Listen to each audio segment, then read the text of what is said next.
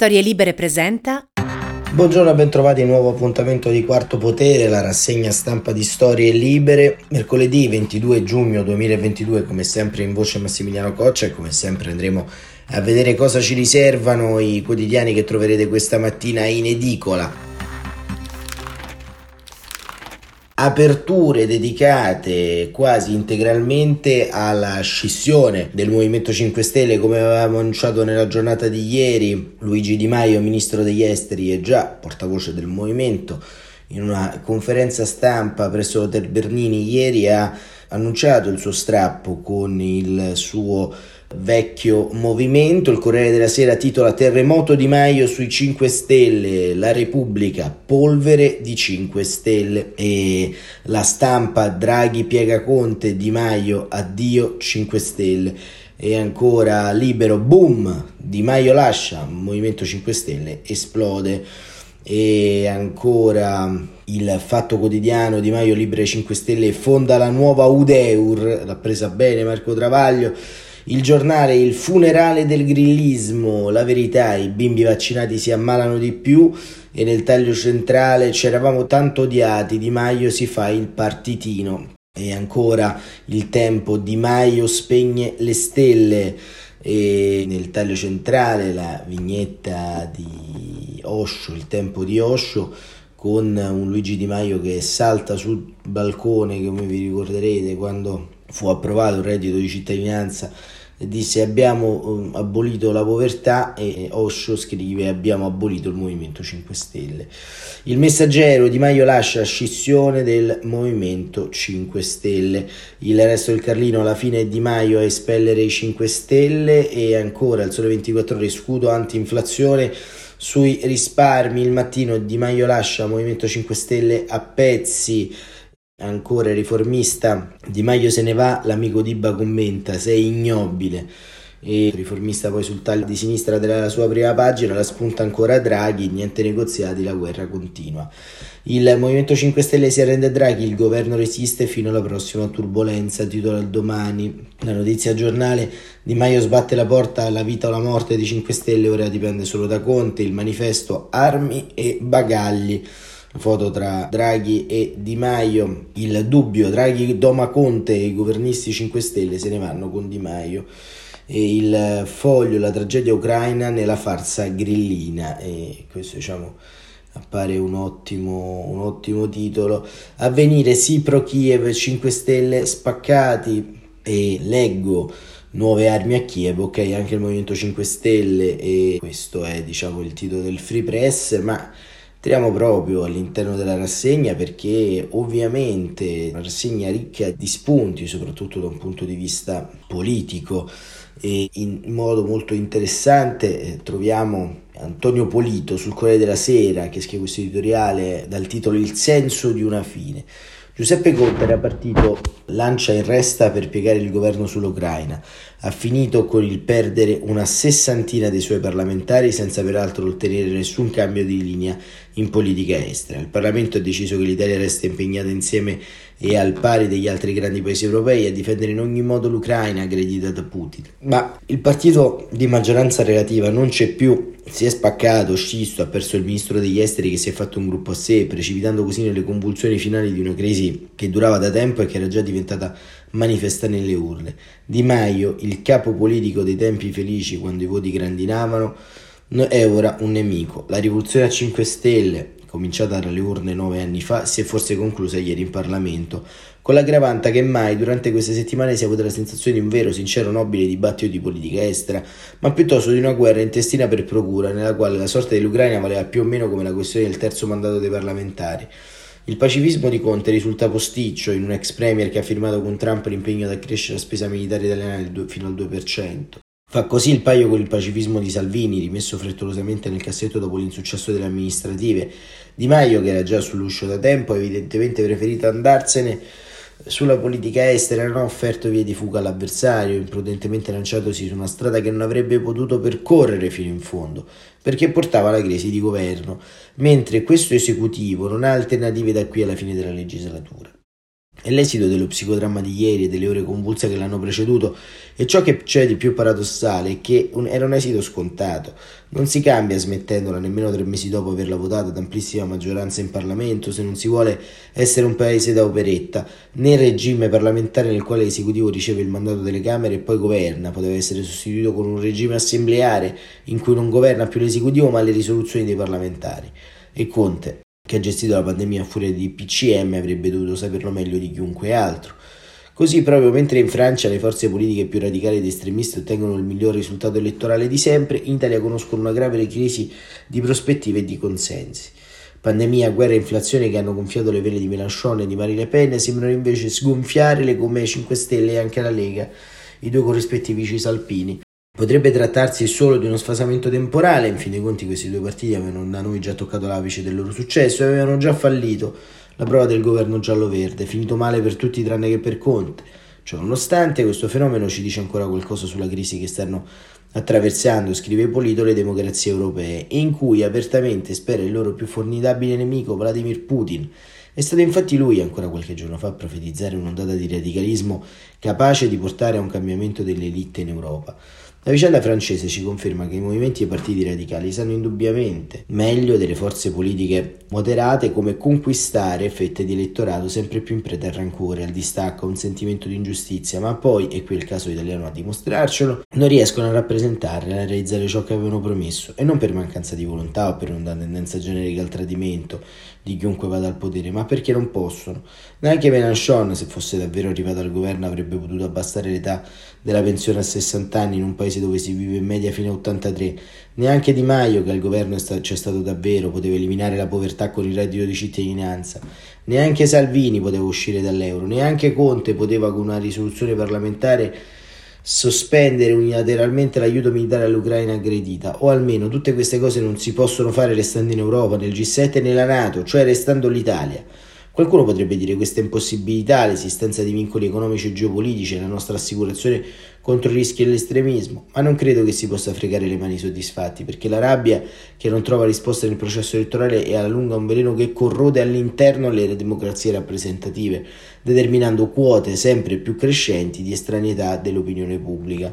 Non può bastare, scrive Polito, sterilizzare il nuovo radicalismo sperando di metterlo in un limbo parlamentare dove non possa far danni altrimenti spunterà sempre un nuovo leader a raccogliere una bandiera caduta.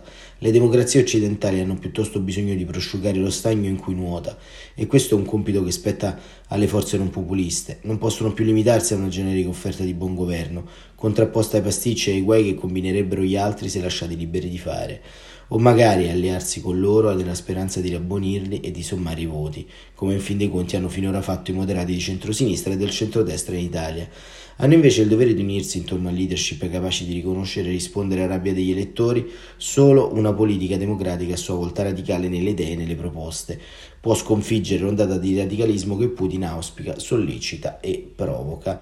Questo Antonio Polito sul Corriere della Sera e anche Massimo Franco con la sua nota Una sconfitta frutto dell'ipoteca estremista è sullo stesso adagio di Polito e vediamo anche la mesta parabola del populismo, così la definisce Francesco Bei sulla Repubblica nel suo commento. E presto, scrive Bay, per dire se in Italia si è giunta a compimento la parabola del fenomeno populista, ma certo le commozioni di queste ore e la scissione parlamentare di Luigi Di Maio segnano uno dei momenti più bassi del movimento partorito dalla mente visionaria di Gianroberto Casaleggio. Ad andarsene questa volta non è un gruppetto di dissidenti senza storia e senza nome, come è accaduto all'inizio dell'esperienza Draghi, ma l'artefice della clamorosa vittoria del 2018. Il capo politico che si prese sulle spalle il Movimento 5 Stelle in un momento di sbandamento, con Casaleggio scomparso e Grillo ritiratosi dalla scena, e seppe portarlo dal 25 al 33%. Se ne va il mentore di Giuseppe Conte, quel Di Maio che propose a Salvini uno sconosciuto professore di diritto privato a Firenze come l'uomo giusto per Palazzo Chigi, trasformandolo in una notte da avvocato d'affari in avvocato del popolo e messia del bipopulismo italiano. Viene a compimento un tragitto. Va aggiunto che con la politica non sembra avere molto a che fare.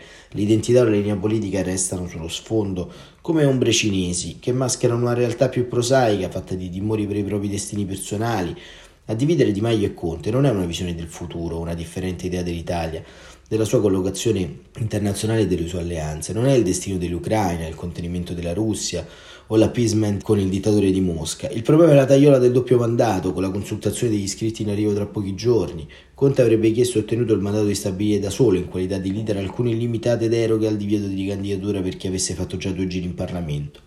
Il piano era più o meno pronto, per il ripropo di Maio ci sarebbe stata una deroga, magnanimamente dall'alto, ma solo per lui, tagliando fuori tutti gli altri e trasformando di fatto in prigioniero politico il Movimento 5 Stelle che sarebbe diventato nient'altro che la lista Conte. A questo il ministro degli esteri si è ribellato non alla presunta derivante atlantista del suo ormai ex partito, che per carità ci sarà pure stata tra i gruppi che ancora annoverano Vito, Vito Petrocelli tra le loro fila, ma, eh, ma, non è certo una novità di oggi. Siamo così arrivati al paradosso dei paradossi, con il leader delle pochette, il moderato per antonomasia, che sbuccia le mele col coltello e la forchetta, trasformato in barricadero antinato della propaganda di Maiana. E Di Maio, che fece la sua fortuna accanto al terzo mondismo di Di Battista e con le sparate contro l'euro, se ne va sbattendo la porta a nome dell'atlantismo. Contraddizioni che illuminano un vuoto, quello dell'identità politica grillina, né destra né sinistra, ma più in alto, come dicevano un tempo che li ha portati insieme a Di Maio e Conte a governare con Salvini del 2018 quello del prima gli italiani e poi del PD con l'elettroshock ai bambini di Bibbiano, da amici di Trump a faro del progressisti, in una girandola di opportunismi, capriole, parole libertà, sotterfugi, colpi bassi, veline e veleni, mentre si allargava ogni giorno di più il fossato tra i proclami e la realtà, di fronte allo sguardo prima attonito, poi deluso, infine soltanto tragicamente indifferente di quei 10 milioni e mezzo di lettori che avevano creduto nel messaggio di palingenesi totale dei Nardonchi Grillini. Arrivati a questo punto, contare relativamente il futuro personale del notabilato che sceglierà oggi l'ala più scissionista o quella più contiana, più interessante è capire come ne uscirà il governo Draghi e quali saranno le ricadute sull'alleanza di centrosinistra. Non c'è dubbio che da ieri sera il Premier per la conduzione della maggioranza sarà un esercizio ancora più complicato. Lo si è visto del resto quando ci è voluto per arrivare a questo condiviso testo sull'Ucraina, uno sforzo negoziabile degno di miglior causa che alla fine non è cambiato quasi nulla se non la generica richiesta di un maggior coinvolgimento delle Camere, ma per riuscire a scrivere quelle quattro righe non sono bastati un giorno e una notte. Con la scissione del Movimento 5 Stelle perde il pezzo più importante della squadra ministeriale e aumenta il suo distacco da Draghi. Si può star certi che, senza più il contrappeso politico dei Di Maiani, ora Conte e i suoi si sentiranno ancora più liberi di smarcarsi ogni volta che se ne presenterà l'occasione. Non è un buon viatico per i difficili mesi che abbiamo di fronte. L'altro problema c'è là in casa il povero Enrico Letta. Già era difficile dare il campo largo con un solo Movimento 5 Stelle. Figuriamoci ora con due, entrambi incattiviti e armati l'uno contro l'altro. Impresa quasi impossibile. Quanto al resto della prospettiva di Maiana, del rapporto immaginato con Beppe Sala, la costruzione di un centro moderato con Carfagni e Giorgetti, per ora è una chimera avvolta nella nebbia. Come diceva Matthew McCowney nello strepitoso dialogo con Leonardo DiCaprio in Wolf of Wall Street, è fugazzi, è polvere di stelle, non esiste, non tocca terra, non sulla tavola degli elementi, polvere di 5 stelle. E con questa citazione di Matthew Conagui chiude Francesco Bei questo pezzo e c'è anche sulla stampa Luca Bottura che racconta il Conte dei Sospiri abbiamo anche una parte un po' più divertente, quasi in conclusione di questa rassegna stampa. Disagio anche all'estero per la crisi dei 5 Stelle. Ieri si è detto preoccupato anche il rappresentante di Mosca in Italia, Matteo Salvini. Mentana sembra sempre pronta alla battuta. Ieri intorno alle 19.14 ha sparato Toninelli, che stupido non è. Ad un certo punto correva voce che Di Maio uscisse e annunciasse su Lillo, il nome insieme per il futuro sarebbe provvisorio, si va verso un movimento vivo. Un eventuale campo largo del, al centro al momento si chiama Avanti, cambiamo forza e coraggio Italia, viva, c'è in azione insieme per il futuro. Le schede elettorali verranno stampate direttamente sugli aquiloni. Di Maio, che scopre il metodo 5 Stelle quando tocca a lui, ricorda la battuta di Woody Allen. Non ho grandi riflessi, una volta sono stato investito da un'auto spinta da due tizi. Di Battista è arrivato a Mosca, il famoso pacco di Varsavia, anche Di Battista comunque in quanto a battute non scherza, ieri intervistato sulle due ha dichiarato sono già grande, già lavoro. Sintesi della giornata, il secondo mandato a fanculo. Questo è Luca Bottura, anche perché insomma è un po' una situazione un po' paradossale, insomma stiamo parlando veramente un po' del nulla e invece Lucia Annunziata ci fa un'arguta analisi sulla stampa a pagina 13 perché ci racconta della nuova sinistra pop, Mélenchon, Scholz e le nuove giacche della sinistra pop. Per chi non lo conoscesse bene, visto che è appena risalito alla ribalta internazionale, il modo migliore per trovare Jean-Luc Mélenchon subito, GLM, nelle foto dei risultati elettorali delle politiche francesi è quello di guardare le giacche dei protagonisti. Se ne trovate una che va larga, cade dalle spalle a mantello, pare una tunica o una cosacca col colletto largo, state tranquilli, lo avete trovato. Inizio con questa nota un piccolo commento sul leader della sinistra unita in Francia, perché l'abbigliamento di Mélenchon è da tempo una sua probabilmente involontaria firma politica. Il risultato si vede nelle sere delle elezioni in contrasto con il suo vero avversario, il presidente Macron. Da una parte un uomo di corporatura adeguata alla sua età che porta sulle spalle con noncuranza qualcosa per presentarsi in pubblico, basta che sia pulita, nodo della cravatta largo, sotto il colletto sbottonato, Dall'altra un uomo asciutto con un vestito calzato a guanto e in senso più largo la sinistra arrangiata contro la sinistra degli impeccabili e visti i risultati elettorali non è forse troppo dire che in una società politica schiava della comunicazione ci sono poche immagini che meglio ci raccontano la caduta del mondo delle elite di sinistra come questo superamento sartoriale. Fatto è che in questo scorcio di anni venti del secolo avanza sulle scene un giro di leader di politici che, con suprema indifferenza, ripeto, forse anche senza volerlo, abbracciano di nuovo le stigmate di una condizione proletaria, quelle stesse che da anni la sinistra lavora a cancellare da se stessa nella permanente ricerca di trasformarsi nella classe dirigente, attraverso alta scolarizzazione, alto reddito e un'immagine più da gran comio tecnico che si vuole dire che da politico.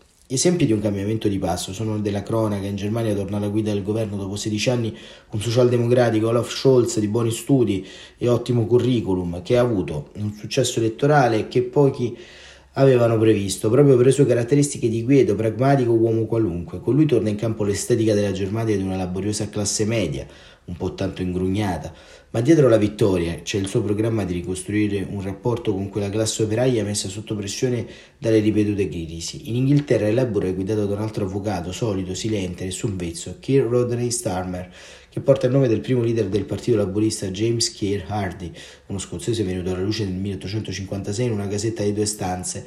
Nasce a Londra, a Southwark, nel 62, secondo di quattro figli di un infermiere e un artigiano che costruiva utensili e viene educato in una buona università grazie a una borsa di studio per merito.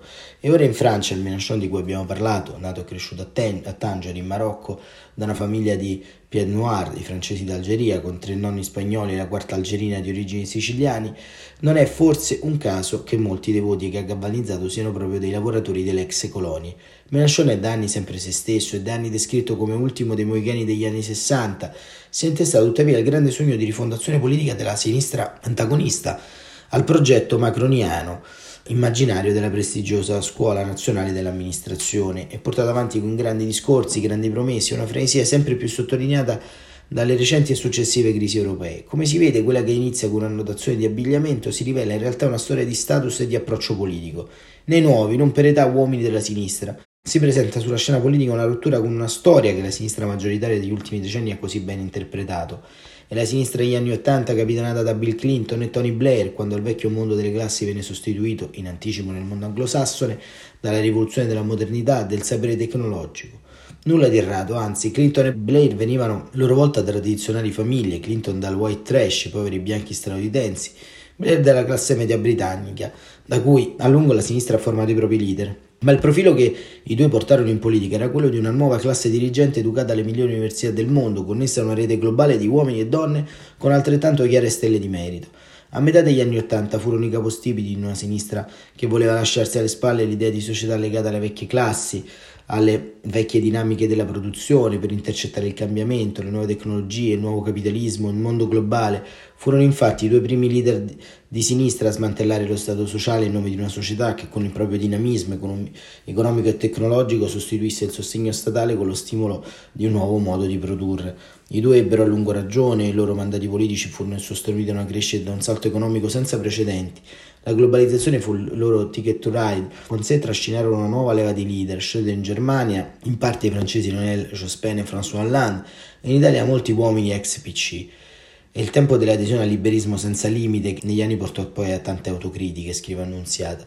La globalizzazione oggi si è inchiodata e la crisi del capitalismo dal 2008 hanno cambiato narrazione sul futuro. Blair, Clinton e molti altri leader di allora hanno concluso le loro carriere con mesti addii, lasciandosi alle spalle una devastante crisi di rappresentanza. Eppure la politica non si ferma mai.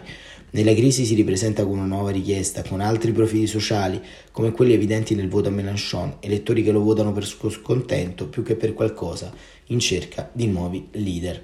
E così Lucia Annunziata, chiudiamo con questa annotazione un po' di alta politica, una rassegna stampa connotata dalle liti di condominio, perché si deve forse certamente brindare alla rovinosa caduta del Movimento 5 Stelle.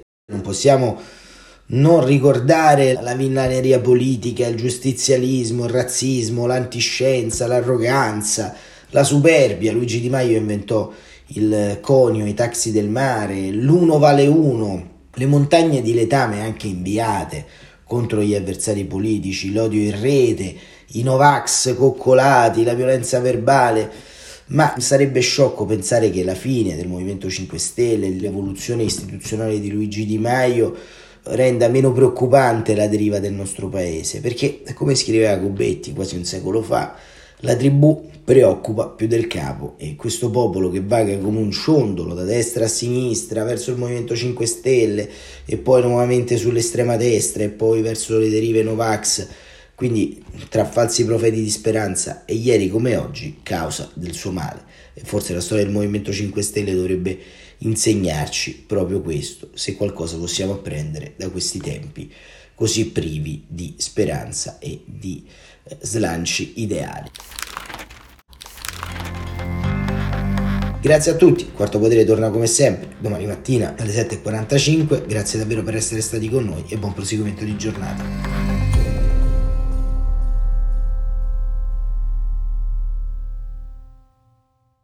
Una produzione storielibere.fm di Gianandrea Cerone e Rossana De Michele. Coordinamento editoriale Guido Guenci.